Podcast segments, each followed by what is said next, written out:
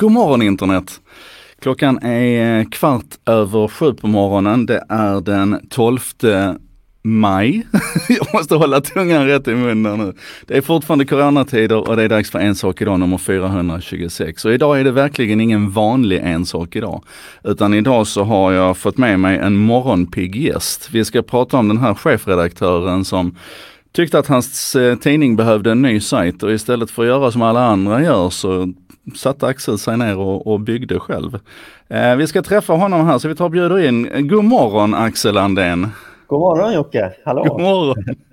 Jag tänkte att jag skulle få anropa Haparanda men så hör jag att du sitter inte alls i Haparanda. Nej, jag är här i förskingringen i Stockholm, isolerad och jag har inte fått vara på redaktionen sedan i februari. Så det är ju ganska extremt. Men det funkar bra att jobba på distans? Ja, vi är en redaktion som är van att jobba. Jag jobbar ibland på distans härifrån normalt. Vi har en grafiker, han sitter i Turkiet halva året. Och vi har våra finska medarbetare också i, i fast på finska sidan. För annars måste de leva i karantän när de kommer tillbaka. Så... Just det, för Haparanda ligger i princip mitt emellan Finland och Sverige nästan. Ja, alltså hela Tornedalen är ju en gränsbygd, och, eh, men där det inte har varit en gräns egentligen, annat än på pappret. Och så nu vart det en gräns och det, det ställer till det jättemycket för alla.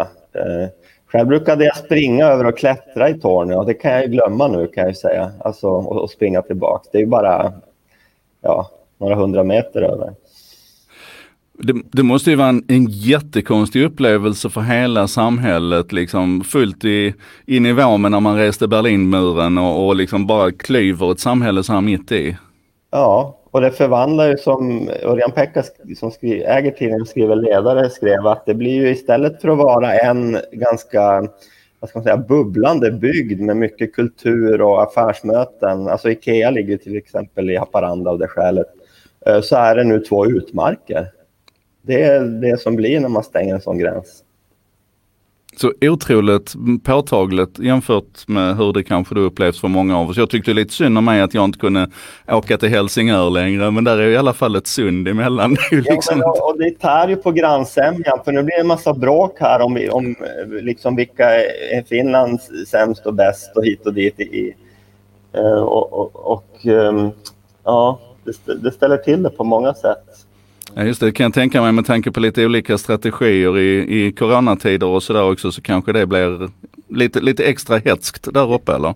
Jo, och sen är det ju så mycket, alltså många som har sin släkt på båda sidor, det har nästan alla ska jag säga, och, och sina fritidshus. Och det ska komma en vårflod snart från Tornälven så man måste få rädda sin stuga det var ett hus som brann förra veckan och då stoppades grannarna på andra sidan gränsen. Det var mitt i natten så de ville åka dit. De visste inte om de var vakna eller sov. Stoppades av, av gränsvakterna, satte gasen i botten och kör, körde förbi och, och kunde varna, varna, sina grannar. Så att det, det händer liksom varje dag sånt här konstigt. Helt makalöst ju. Ja. Det här måste jag erkänna, det hade jag ingen som helst aning om och det är ju en av poängerna med men att jag vill göra en sak idag det är att jag ska liksom få höra historier som jag inte hade en aning om. Så tusen tack för den här lilla bonusen Axel, suveränt. Um, nu vet jag vad jag ska läsa mer om resten av dagen. Uh, men vi får prata lite grann om det vi ska prata om också. Haparandabladet, vad är det för någonting? Ja, det är ju då en, en väldigt liten och väldigt oberoende tidning längst upp i norr och öster skulle jag säga. Om man räknar centralredaktionen i alla fall som är Haparanda. Och sen följer ju vårt bevakningsområde då gränsälven, Tornälven, upp, ända upp till längst norrut i Pajala kommun. Eh, och ehm, ganska långt upp så är ju då de här samhällena delade och byarna i en finsk och en svensk del, alltså att det är en by på vardera sida av älven. Ehm, och ehm, ja, som jag sa förut så är vi ganska utspridda då. Vi har medarbetare i alla kommunerna och, och på finska sidan då i Torneå. Och i Turkiet. Och i Turkiet och i Stockholm då får man säga med mig på deltid. Så vi är vana att jobba så här. Vi var rätt väl rustade för det när det här kom. Mm. Lite siffror bara. Vad har ni för, eh, hur många läsare har ni och sådär? Vi har väl 2500 upp till 3000 prenumeranter beroende på hur man räknar då, betalande. Och, eh, ja, och det är ju det är inte, det är inte stora kommuner det här. Så vi har en, en ganska hygglig hushållstäckning ändå. Jag läste någon siffra om runt 15 000 läsare räknar ni men kan det stämma? Ja, man räknar digitalt också. Ja. Och, och, läsare, precis. Nu pratar jag upplaga. Så ja. om man räknar no några per tidning så absolut. Mm. Du, du, är inte gammal Axel, men du är gammal i mediebranschen. Du pratar fortfarande upplaga. Ehm. det, är det som gäller för mediestöd Jocke. Att... Just det, precis. Och det, det är högst relevant. Eh, innan vi, innan vi pratar lite grann om ditt bygge, bara ett par korta ord om din historik också. För du är ju inte bara chefredaktör, eller ja, nu är du bara chefredaktör, men du har ju lite bakgrund va? Ja, jag har ju också varit webbutvecklare för länge sedan, på det glada 90-talet och, och, fram till kanske 2006 när jag gick helt in i journalistiken. Men sen blev det också så när jag började på Pressens Tidning, som då var medievärlden, att jag fick bevaka, för då var ju bloggosfären väldigt blomstrande och väldigt... Eh, jag, jag, prat, jag pratade med Petter Bäckman på några sidor häromdagen och vi, då kom jag ihåg det, hur jäkla kul det var och hur bra allt var och hur hjälpsamma alla var i sociala medier. Och, eh, att, man, att jag verkligen saknar den tiden. Men jag hamnade ju mitt i, i det genom att jag bevakade det. Och jag gjorde intervjuer bland annat då med Olle Lidbom och Sofia Miriamsdotter som var liksom heta, det här nya bloggandet som fanns då. Och jag gjorde väl intervjuer med dig, men du var ju också en del av branschen då, så du hörde ju inte till den, den här nya på det sättet. Så. Men på något vis så, ja du gjorde en intervju med mig och nu gör jag en med dig så att där sluter vi ju kanske en cirkel. Men det känns ju också lite grann som, börjar vi inte hitta tillbaka lite grann till den här vänligheten också? Jag tycker att det, är, det börjar bli lite mer så här meta och vi utforskar nya territorium och vi gör lite nya spännande grejer nu igen. Som du till exempel som sitter och bygger sajt helt plötsligt. Jo, nej, men jag kan nog se att det finns, att det är på gång en, en vad ska man säga, en ny våg också. Jag vet inte om vi skulle prata om läsarkommentarer sen, men där finns det ju också... Jag kan ta det nu, kör på. Ja, nej, men det finns ju det här The Coral Project som New York Times och andra har gjort och, och i Sverige har vi ju ifrågasätt och andra som... Det, det, kommer som det här som man kanske gav upp uh, lite grann och, och, nu är det som att man gör ett omtag, försöker igen. Uh, jag fick frågan också hur det går nu med de här um, läsardialogprojekten då. Uh, för han håller på med ett sådant projekt. Ehm, och eh, bland annat Anette Novaks projekt på Norran, de hade ju ett tag en, ehm, en ständig chatt där redaktionen pratar med läsarna. Men det sa jag att den, mig veterligen finns in, nästan inget sånt kvar eh, av det som startades då. Mm. Men jag kan tänka, men nu med corona har vi ju ganska många livechattar som ligger i stort sett hela tiden och rullar där läsare möter redaktion och, eh, och så. Så att det finns ju och, och men det, det används, men det är inte riktigt på samma sätt. Nej, det är inte riktigt, för det känns väl som att det är väldigt filtrerat idag. Alltså det är ju väldigt, väldigt modererat och filtrerat och väldigt tillrättalagt jämfört med hur det var då när man, när man försökte med de friare kommentarerna, eller hur? Mm. Och, jag undrar om det inte är lite grann så att det egentligen, jag tror att det började gå snett när man skulle lägga ut kommentarerna till interaktiv säkerhet och så här när liksom kommentarsfältet det blev något annat än en nära interaktion med dina läsare. Men vad kom först där, hönan eller ägget? Var det när man gav upp? Som, jag, jag, jag har inte koll på det, men jag kan tänka mig att det var både och där, att, att det blev Ja, men kommentarfälten blev ju till viss del kapade och man kunde inte hantera det. Det, det, kanske man hade kunnat göra med teknik, alltså som hade kunnat se om det var samma användare bakom många, många nick och om det är en användare som kommer från någon helt annanstans och liknande. Men det är ju integritet också, jag vet inte. Det... Ja, men jag, jag, tror vi kan ju, jag tror, nu ska vi inte bara fastna i kommentarer här för det skulle vi nog kunna göra ett helt avsnitt om, men jag tror att man gav upp lite för enkelt.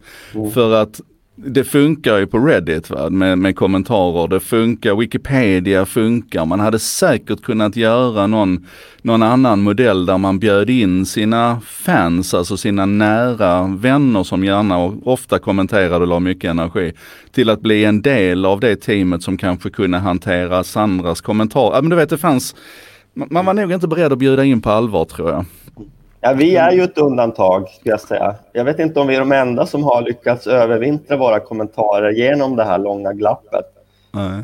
Uh, jag, har varit, jag har varit inne och tittat lite nu. Det är ju jätteroligt att se till exempel när du gick ut och berättade att du skulle bygga om sajten så fick du ju rätt mycket kommentarer där. Och, eh, nu har du väl någon idé om att ni ska börja, börja med lite så här läsarskapa, läsargenererade artiklar, alltså lite user generated content på riktigt, eller?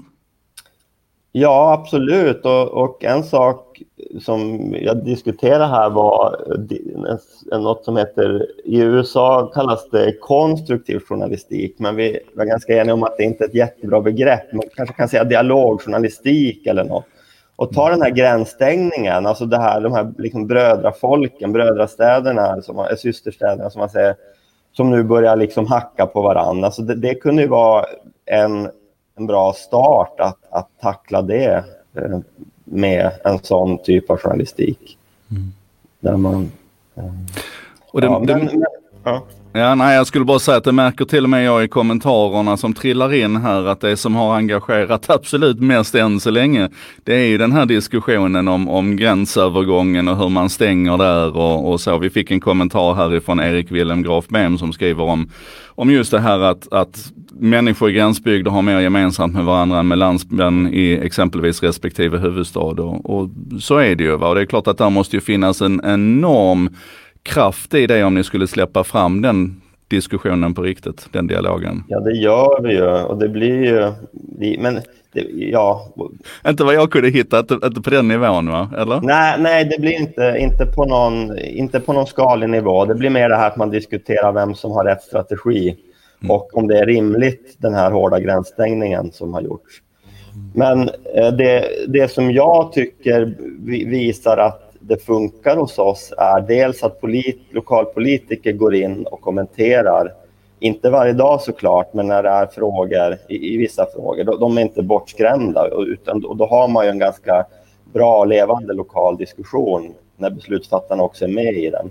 Mm. Eh, och det andra är att vi har ju fått som ett antal profiler som man känner igen och som känner igen varandra och i någon mån också håller lite ordning om det blir för skruvat. Sen, bilden av vad som är för skruvat kan skilja sig. Men, men, men de, de, de reagerar ju och de, re, de säger till moderator, hallå, eh, vad är det här? Eh, om, om man har släppt, råkar släppa, för, för det är jag som är moderatorn då. Jag förhandsmodererar allt. Så, eh, och, och, ofta när det är sådana reaktioner så har de ju rätt. Då är det ju oj då, det där var väl kanske inte så jättelyckat. Nu vet jag inte hur mycket tid du lägger på att vara moderator Axel och, och hantera kommentarerna och sådär. Men skulle du, oaktat tidsmängden, är det väl investerad tid? Ja, jag tycker det. Jag tycker också att det är kul just för att det är en levande del av samtalet. Och det är alltid kul att gå in och kolla och, och se att det har kommit... Alltså om det har kommit 30 långa, dåligt skrivna kommentarer, eh, då är det lite jobbigt. Särskilt om det är lördag och man egentligen ska göra något annat. Men om det har kommit några bra kommentarer så är det bara kul. Alltså det, det, det är som livet, det kan vara lite av varje, men, men, men, det, är, men det är spännande. Alltså de, de tillför en nerv till sajten. Att det inte bara är det som kommer från redaktionen som hamnar där. Mm. Och Det vi också har gjort är att vi har förhandsmodererat och jag redigerar dem. Jag tar bort, om någon har skrivit en kommentar som är helt relevant, men sen har de lagt till en mening som är helt omöjlig. Då tar jag bort den. Mm. Är det svårläst, då fixar jag språket lite. Är det korrfel tar jag bort dem. Alltså som vi hanterar insändarsidorna. Mm. Och jag tror att det har två funktioner. Dels så blir inte nivån under den vi tycker är acceptabel. Dels är det, finns det en pedagogisk funktion i att, för det är ingen som protesterar mot det här. Och då ser också läsarna var gränsen går när de ser vad vi tar bort. Och på något sätt blir det ett liksom, lite självlärande system. Eller ja, hur man ska säga. Mm, jag, jag, jag får lite gåshud när du berättar det, för det är precis så vi ville att, eh, att det skulle fungera med kommentarer förra gången vi var där och drog i det. Att det skulle bli just ett självlärande system. Och, Jo, och det är ju mm. min företrädare Örjan Pekka som har, jag har ju bara varit här ett år, alltså, så det är han som har satt det systemet. Och en viktig anledning till att det funkar tror jag är att vi är så små. Det är tre små kommuner eh, som är så lokala att vi dels kanske inte är så intressanta för någon slags opinionsbildning och också att det blir kanske tydligt om det skulle komma in kampanjande som är mer organiserat eller orkestrerat. Men också att man känner igen varandra, man känner igen profilerna. Det är, vi, vi är en, alltså jag, är inte ens säker på att en regiontidning skulle kunna göra det lika lätt som, som vi har. För att det blir inte lika personligt som en så här lokal tidning. Men de kanske kunde dela upp det på, alltså precis som de delar upp nyheterna på orter. Det går säkert, men jag tror att det är lite lättare för oss. Så ska jag säga. Jag tror också att det är lättare för er, och jag ska inte piska den här döda hästen kanske, men om man igen tittar på att det kan fungera på världens femte, sjätte största sajt globalt, alltså att, att Wikipedia kan hitta ett system av självlärande där folk hjälper till att hålla varandra i örat och sådär, så vore det väl själva fan om det inte skulle kunna funka på en, en DN eller en Svenska Dagbladet, om man bara bestämmer sig för att göra jobbet initialt. För det är ju det som behövs, alltså någon måste ju sitta så som du gör nu med näsan nere i varenda kommentar och fingret på pulsen och, och allt vad det nu ska heta för att och liksom känna vad är det som är rätt att göra just nu. Jo, för ett annat sätt som jag tror att det här har dött på på många regiontidningar, det är att man, om man kräver att det är bara inloggade äh, prenumeranter som kan kommentera. Och det gör ju att kommentarfältet blir inte särskilt levande, utan vi har ju en öppen sajt fortfarande där alla kan gå in och kommentera. Äh, det tror jag också spelar roll för själva att det blir så livskraftigt. Ja, det tror jag är en otroligt bra poäng du har där, för ska du bygga den här relationen och fortsätta vara relevant så måste du nog kunna vara det för hela bygden. Det är, Nej, det är jätteimponerande. Men du, vi ska prata om det andra som är imponerande också. För att nu har ju folk varit inne här och kikat på HB-webben då och tycker att den ser riktigt trevlig ut. Att det känns som Axel och Company känner sina läsare och vad de uppskattar i form av snabbhet för läsning och enkel navigering. Och det jag lovade här inför detta avsnittet, det var ju att vi skulle liksom försöka förstå hur kommer det sig att just du av alla chefredaktörer i världen sitter och bygger själv? Ja, det ena är ju då naturligtvis att du var liten gammal webbsnickrare för vad är det, 15 år sedan. Men också, vad, vad fick dig att göra det här själv? Varför gick du inte ut och la en beställning bara? Det är nog också hur Haparandabladet gör saker och det är ju Örjan, Örjans, eh, alltså han, han gör saker själv och vi, vi har så små resurser. Vi har en relativt ändå tekniskt kunnande, inte i någon specifik yrkesgrupp men uh, layoutaren alltså, och grafikern som sitter i, i Turkiet kan det här och Örjan kan det och hans son kan det. Så att uh, vi har folk som kan på en okej okay nivå, även om vi inte har något så här expert eller som, som jobbar med det. Men, men det där är ju lite spännande, för säger du nu att om du hade mer pengar och mer resurser så hade du hellre låtit någon annan göra detta jobbet? Nej, det Nej. säger jag faktiskt inte. Eh, men jag kanske inte, det, vi, det kanske inte hade varit så självklart Nej. att vi skulle göra så här. Nej. Um.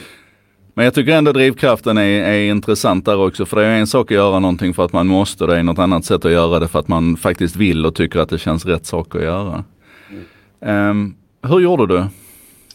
Ja, men så här, det, det som var mest akut då när jag började var e-tidningen eftersom den var byggd i Flash. Och det kanske jag inte behöver förklara här varför det är ett problem.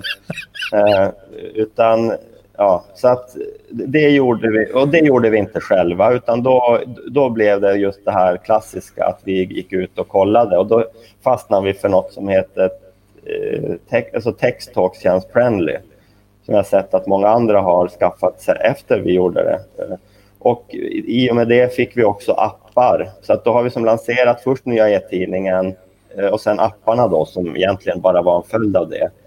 Och där har vi väl skruvat man kan skruva liksom i, lite grann inuti den, men i, i stora hela var det ju ett jobb vi köpte in. Uh, och sen byggde, byggde jag en kundservicewebb då med massa formulär och kortbetalning. Och det var då egentligen som vi började bygga med det här Elementor-pluginet i Wordpress. Och det var Örjan som hade hittat. Han har driver ett eh, hotell, konferens, turismanläggning och då hade han byggt en sajt med det. Så tyckte jag, men vi testar. Och för mig då som är, kommer från den gamla skolan, då var ju What you see is what you get editor, det var ju liksom, det skulle man inte ta i med tång verkligen. Så att jag var ju rätt skeptisk i början. Äh, alltså, det där kan inte vara... Och, och det är klart, det kommer säkert en del skräpkod, men, och det är säkert lite långsammare, men om man i andra änden ser hur lätt det har varit. Alltså jag blev rätt för, förtjust i det när jag började. Det är lite som Trello, ska jag säga, för en webbeditor. Det är intuitivt men också kraftfullt. Och det, man kan göra... Ja, men det är väldigt, väldigt genomtänkt och väldigt smidigt. Hur länge sedan var det du jobbade professionellt så att säga med webbyggande? Var det 15 år sedan eller överdrev jag där? Uh, nej, det kan nog stämma. Det måste ju vara en enorm skillnad på de 15 åren. Jo, det är men det är ju mest att det har blivit enklare och själva de här, grund, de här lättare kod, kodningen, den är ju kvar och den sitter ju. Det, var, det är lite som mitt andra språk eftersom jag är uppväxt med det. Som jag höll på med det på, liksom, från högstadiet och framåt. Så allt det sitter och det har man glädje av ibland faktiskt, även nu när allt är så mallat och så enkelt. Vissa grejer är fortfarande sånt att man kan eh, fixa med lite kod. Och det är ju kul. Då känner man att man har liksom något att komma med på något sätt. fortfarande något speciellt värde att tillföra. Ja. Det, har, har, du mycket kvar på backloggen eller känner du dig relativt färdig med bygget nu? Um, nej men den här enkla nyhetssajten som vi har lagt ut nu, den, den känns okej. Okay. Um, och kundservicesidan känns också okej. Okay. Um, det som är nu är ju mycket också på paus på grund av eh, corona. Att eh, annonsmarknaden är helt död, så att jag tror att det är dumt.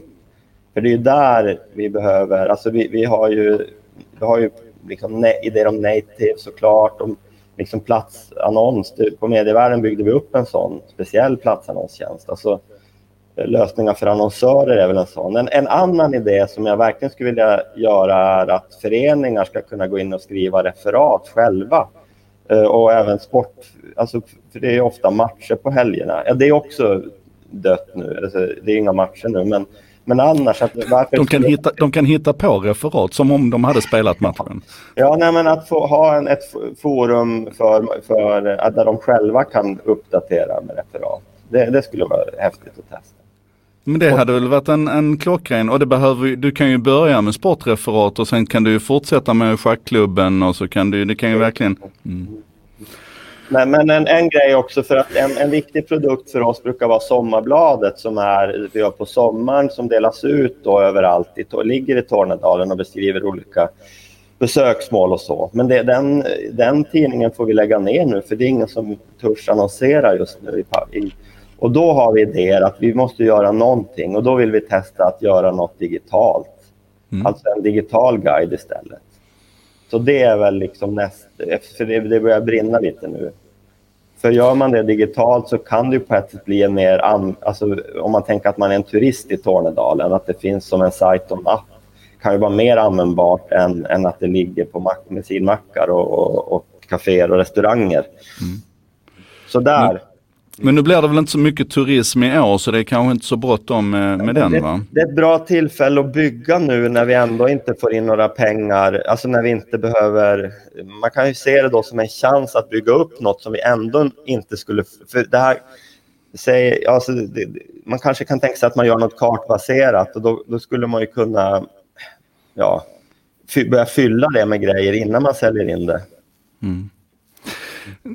Jag, jag hör vad du säger men om jag får önska Axel, är det någonting ni borde göra just nu så är det ju fånga så mycket som möjligt som ni kan av berättelserna runt när man liksom helt plötsligt byggde ett staket genom det här gräns, de här gränstrakterna. Alltså, jag, jag, är fortfarande mentalt fast i din berättelse om vad det här betyder för bygden när man helt plötsligt skär av linjen mellan, mellan Sverige och, och Finland. Och att det finns nog någonting väldigt, väldigt, väldigt lärande för historien där. Och det låter som att med den platsen som ni har i folks hjärta här i, i, i regionen så är ni kanske bäst på att fånga de här berättelserna och försöka bevara dem för eftervärlden och paketera dem. Så att det är något som jag hade sträckläst och sträckföljt jo, jo, i alla fall. Det är, ju, det, det är ju det som tidningen handlar mest om just nu. I början var det ju corona i stort, men nu har det ju faktiskt förskjutits. Det handlar om gränsstängningen. Och det är också väldigt många eh, affärer och affärsverksamheter som drabbas väldigt hårt och som får stänga nu om inte det lättar 14 maj är det ju, ska det ju lätta. Men det är inte helt klart i alla detaljer hur det kommer bli. Jag är med på vad du säger där om att det finns i tidningen men, men för mig som utomstående så är det kanske inte helt självklart att tomta omkring på HB-bladet och, och liksom hitta de här berättelserna. Men att få det paketerat, jag tror att det hade träffat många av oss mitt i magen. Så att jag bara tänker, ditt, ditt sommarpaket naturligtvis men också ett sånt här litet... Eh... Ja, men det är en jättebra idé till en artikelserie som går i tidningen men som man kan samla på ett annat sätt. Det, mm. Tack. Jag känner mig så naiv nu att det här var liksom första gången som det gick upp för mig hur stort det här är för, för, eh, för Haparanda och, och Tornedalsområdet. Men eh, ja, jag är ärlig. Det, det känns jättemäktigt. Um, så här, pengar spelar ju roll liksom. Kan du göra någon uppskattning hur mycket pengar ni tjänade på att du satt och byggde om webben själv istället? Det är klart, nu har det kostat din tid. Men... Ja, jag funderar på, alltså skulle man gjort det enligt konstens alla regler med UX-designers och liksom förstudier, då hade det nog varit en halv miljon i alla fall, ska jag tro. Alltså för både kund, den här kundservice med massa beställningar och, och, betalningsmöjligheter. Vi har ju både koppling till bank-id, och, alltså att man kan autogiro själv och så kortbetalning. Uh, skulle man ha gjort det smart med, med folk man känner, jag vet inte om man hade kunnat pressa ner det mot 100 000 kanske, men, men jag skulle nog ändå säga att det skulle vara femsiffrigt, eh, skulle jag tro. Hur, hur smart man, och snålt man än hade gjort det. Eller och så var vi inne lite grann på det här med de andra värdena som uppstår i att göra själv också. Att nu... Ja, ja, ja, ja mm. absolut. Um, det, jag tror det. Jag, jag, tror att dels så förstår jag hela sajten i varje detalj. Jag, jag får också en, någon slags kärlek till, till det man har skapat på ett sätt som, som, som också är en poäng att ha. Och jag förstår också mer vad man kan göra och hur lätt eller svårt det är. Alltså, när man sitter som beställare då är det alltid så att man nästan vill fråga alltid, är det här, kan du göra det här på fem minuter eller tar det här flera dagar? Alltså, det, även jag då som har erfarenhet, jag, jag, kan inte veta det alltid med något jag, jag, vill göra. Och sen den andra grejen är att det tar ju oftast alldeles för lång tid när man ska beställa något. Och särskilt, jag, ja, jag är van då som att vara medievärden i Bonnier på slutet. Då är man ju liksom på plats, för vi blev ju uppköpta till slut av Bonnier. Eh, då är man på plats tusen liksom i, i den pri, prion, där DI kanske ligger och DN i topp på något sätt. Så, eller DI då i vår, vår, vår del av, av det. Men Ja, så att det går ju extremt mycket snabbare. När jag verkligen vill göra något, då bara gör jag det. Jag behöver mm. liksom inte sitta och...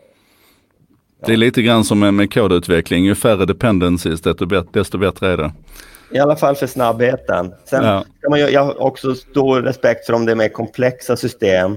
Så, så finns, då, då, då, jag har ju sett många system som har avslutats när ett komplext system plötsligt slutar funka och ingen vet varför. Vår konkurrent Mediatrender var ju så, deras abonnemangssystem för den appen mm. funkar plötsligt inte. Och, de, han, och det är alltid det där att man, man hittar någon ung kille som är väldigt duktig och så gör han det själv och, och allt är toppen. Men det, det där kan ju hända. Så, men i och med att vi, jag har inte byggt ett inloggningssystem, då kanske jag inte skulle ha vågat göra det själv. Vi har inte det, utan vi har gjort en slags fullösning där vi istället man kan djuplänka in i e-tidningen så att vi puffar e-tidningsmaterial och så länkar vi till det. Och Det blir också på ett sätt snyggare mot användarna för då är det här en öppen sajt men vi puffar e-tidningsmaterial i den. Så jag kan också argumentera för att det är en, en, en, vad ska man säga, en ren lösning om man ska kalla sajten öppen. Eh, men jag skulle också säga att hade, skulle vi ha gjort, byggt en hel sån användar och inloggningshantering för sajten, då är jag inte säker på att jag hade vågat göra det själv. Nej, Nej men det, that makes sense. Jag har en feature request där förresten, du får den här direkt. Det är att du, när, du, när du puffar för e-tidningen så lägger du en liten premiummarkering eller något ute ja. på... Men jag har en plus, ett plustecken. Har du? Ja, i okay. vignetten. Det kanske är min adblocker som plockar bort det plustecknet. Nej, man ska inte lura någon och klicka in på något. De, det, jag är med dig på det. Mm. Ja, men tusen tack. Då, då, ska jag leta efter plustecknet och kolla så att det inte är min adblocker som plockar bort plustecken. Ja. Eh, jag, hade, jag, jag, skrev en fråga till dig här innan, vi ska snart ta lite läsarfrågor eller tittarfrågor också. Eh, men jag måste ställa den här frågan ändå. Skulle du göra om det här? Om du... Absolut, det är ja. kul. Jag gillar det det och det, det, tar tid, men det tar inte så mycket tid. Det har inte dödat allt annat. Jag har kunnat göra tidning som vanligt samtidigt. Ja. Med den äran måste jag säga. Och faktiskt sen, sen Eh, sen du flyttade upp så har jag ändå tittat in där lite grann någon gång i veckan i alla fall och det känns verkligen som en sån här, det är, det är lokaltidningen at its finest faktiskt. Så att all cred Axel. Eh, en fråga som jag hade skickat till dig men som vi gör så här och lägger upp ifrån Magnus Arvidsson. Det är tre bra råd ifrån dig. Um, om någon annan vill göra samma sak och, och bygga själv. Har du några råd att ge? Alltså det första tror jag är att inte använda standardmallar. Och det, det finns ju väldigt mycket bra färdigt men problemet med nyhetslayout är att nästan all snygg och, och, re, och rekommenderad och betygsatt sån, det är ju för en slags feature eller magasin, alltså väldigt flashiga sidor som är, känns så långt från en svensk lokaltidning. Och den andra vanliga sån skin, eller vad man ska säga, det är ju liksom New York Times-stilen. Och den är ju mycket fulare än svenska, alltså ska jag säga, och, och sämre än så, så det här liksom DN och svenskan, det finns ju inte färdiga sådana att hitta. Inte vad jag, jag har inte gjort det här, jag har inte lagt veck, någon vecka på det här, men kanske lagt en dag och jag har inte kunnat hitta en färdig sån.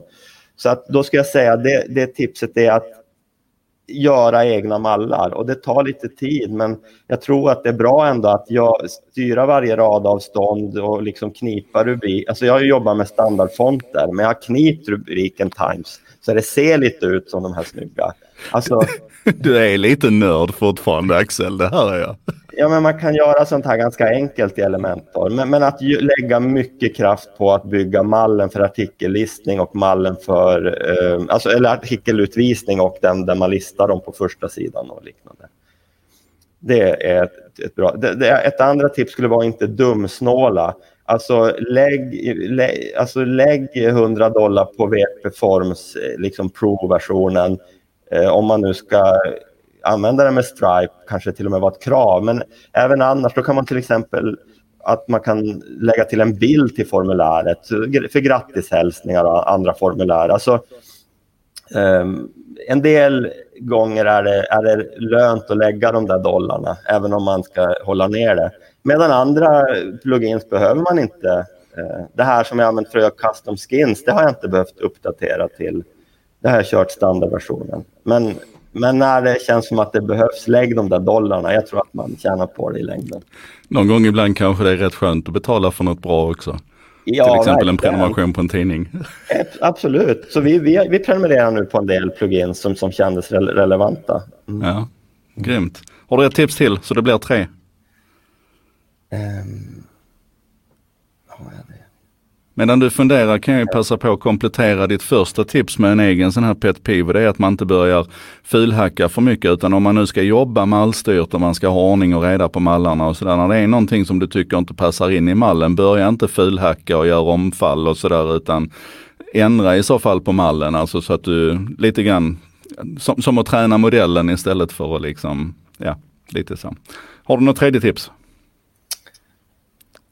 Ja, men kanske att man, men det är väl ett gammalt tips, men börja med att göra artikelsidan. Alltså det är den viktigaste sidan, den här djupare delen. Det är så lätt att man börjar tänka att alla kommer gå in och kolla på första sidan, att den är, är snygg, men artikelsidan är den viktigaste. Det är väl kanske ett tredje tips, bara grundläggande så.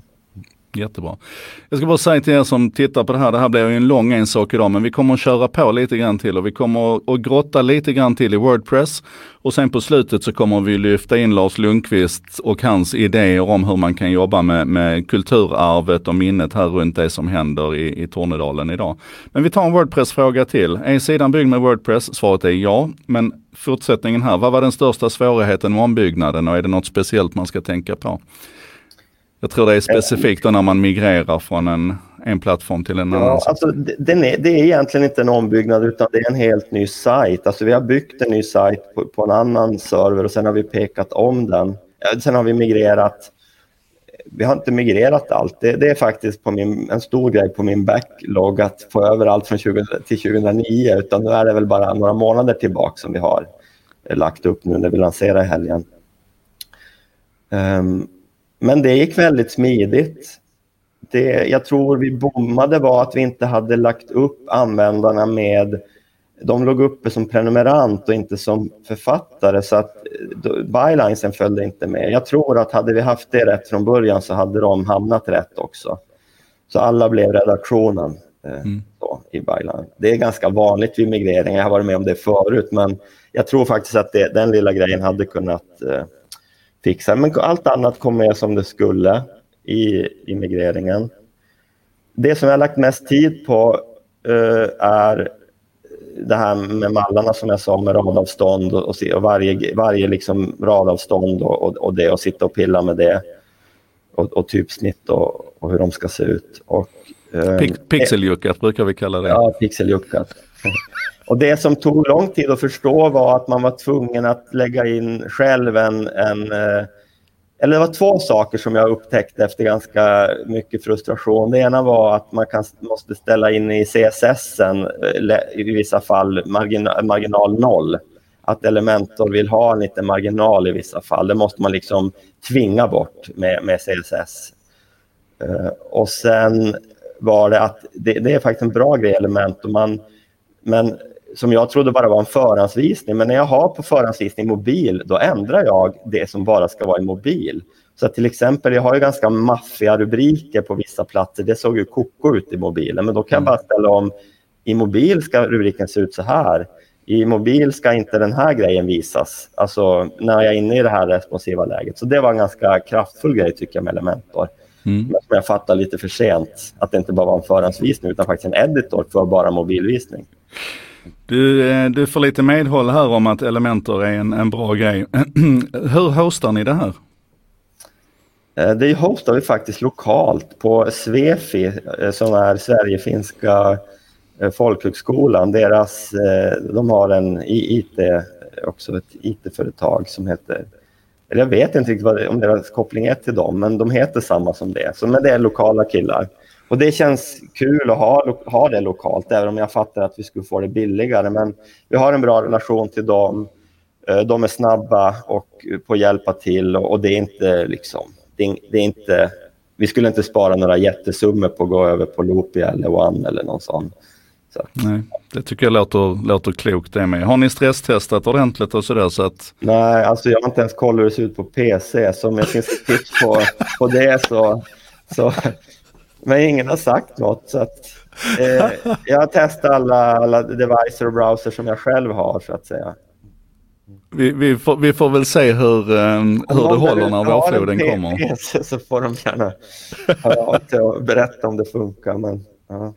Mm. Uh, Ulle ställde en jätteklok fråga här apropå migreringen. Har du räddat gamla länkar Axel? Alltså jag hoppas att det ska funka. Det funkar ju såklart och inte på det här som är äldre än några månader, det har jag sett. Men så att det blir, nej men det är inte inlagt. Alltså jag har inte migrerat in dem.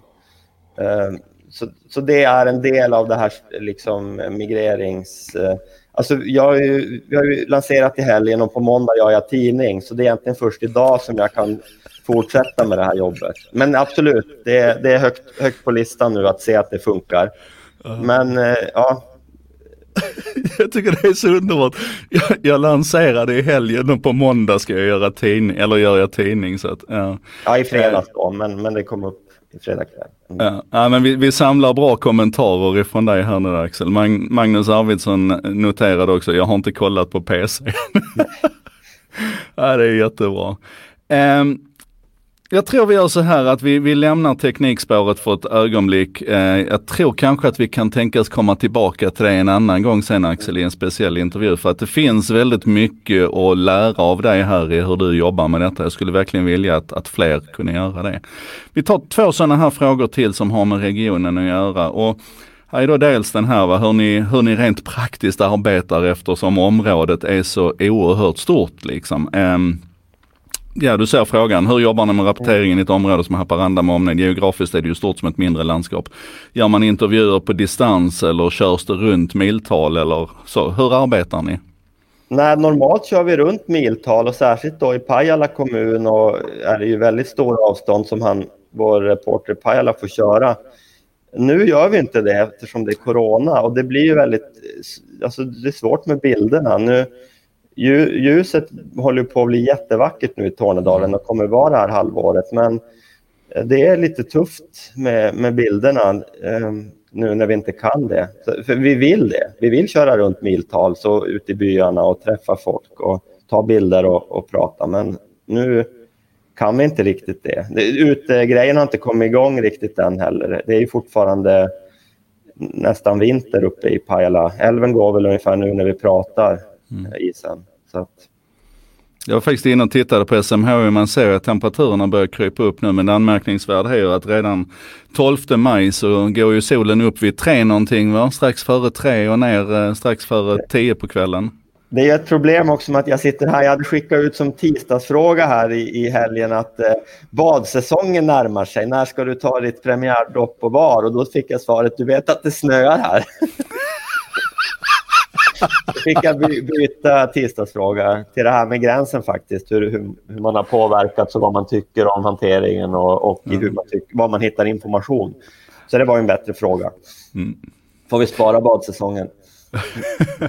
och det är ju jättebra då med den avslutningen också för då närmar vi oss det som Lars Lundqvist, han jobbar ju på Riksantikvarieämbetet och eh, de gör ju ett arbete nu med att försöka bevara alla coronaminnen så mycket som möjligt och han är ju inne på här i kommentarstråden att man kanske skulle kunna hitta ett samarbete med minnen.se via något API där ni liksom suger in deras information eller ni publicerar till dem eller någonting. Men framförallt så det här är väl klokt att, att försöka prata med de kulturarvsinstitutioner som finns på plats där uppe och se till att och göra det här tillsammans. För för mig som skåning så känns det som händer där uppe hos er som ett ögonblick som verkligen behöver frysas i tiden och som vi potentiellt kommer att prata om i många år och kunna lära oss mycket av. Så fånga nu det så mycket ni kan Axel. Mm. Mm. Ja, det tar jag med mig. Mm. Strålande. Um, ja, vi, får, vi får kasta in en teknikfråga till för den är så härligt konkret. Vad är det för plugin ni har som hanterar prenumeranter och betalning? Vi har ju Stripe då för kortbetalning och för autogiro det är det här man kan koppla till bank-id, alltså deras sån eh, som man bara behöver snacka med dem egentligen. Eh, och vi har ju ingen för prenumeranter utan vi förlitar oss då på e-tidnings... Eh, alltså att det är ju en djuplänk i e-tidningen, så det är ju då texttalk-system för inloggning som, som det bara länkar till. Så egentligen är svaret att vi inte har någon Suveränt. Um, Stripe är väl ändå en, en, förklaring där i alla fall på, på själva betalningsförfarandet. Och ja, och det är ju super, var ju superenkelt att göra. Det ja, men visst är det häftigt. Den största chocken hur lätt det var att få in kortbetalning på sajten. Det var ju helt omöjligt då, förra gången. Ja. Det var som en, alltså, ja, det gick ju inte för, för, för en vanlig utvecklare. Ja.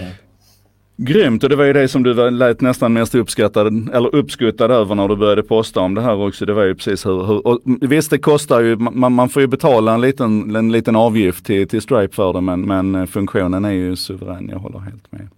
Hörru du, jag vet att du egentligen vill att vi ska prata längre än över, över klockan åtta för då slipper du dagislämningen. Men riktigt så, riktigt så enkelt ska du inte slippa undan. Utan jag vill säga tusen tack för att du tog dig den här tiden Axel. Det var en fantastisk stund för mig i alla fall. Jag hoppas du känner att du har fått komma fram ordentligt. Ja, det var jättekul. Tack. Ja, vad bra. Och eh, till alla er andra där ute då så vill jag bara säga eh, tusen tack för att ni hängde med mig den här morgonen, med mig och Axel. Eh, det kommer en ny En sak idag imorgon och då blir det en helt vanlig En sak idag igen. Eh, tusen tack för alla kommentarer också. Ni är grymma, men det vet ni ju. Vi ses imorgon.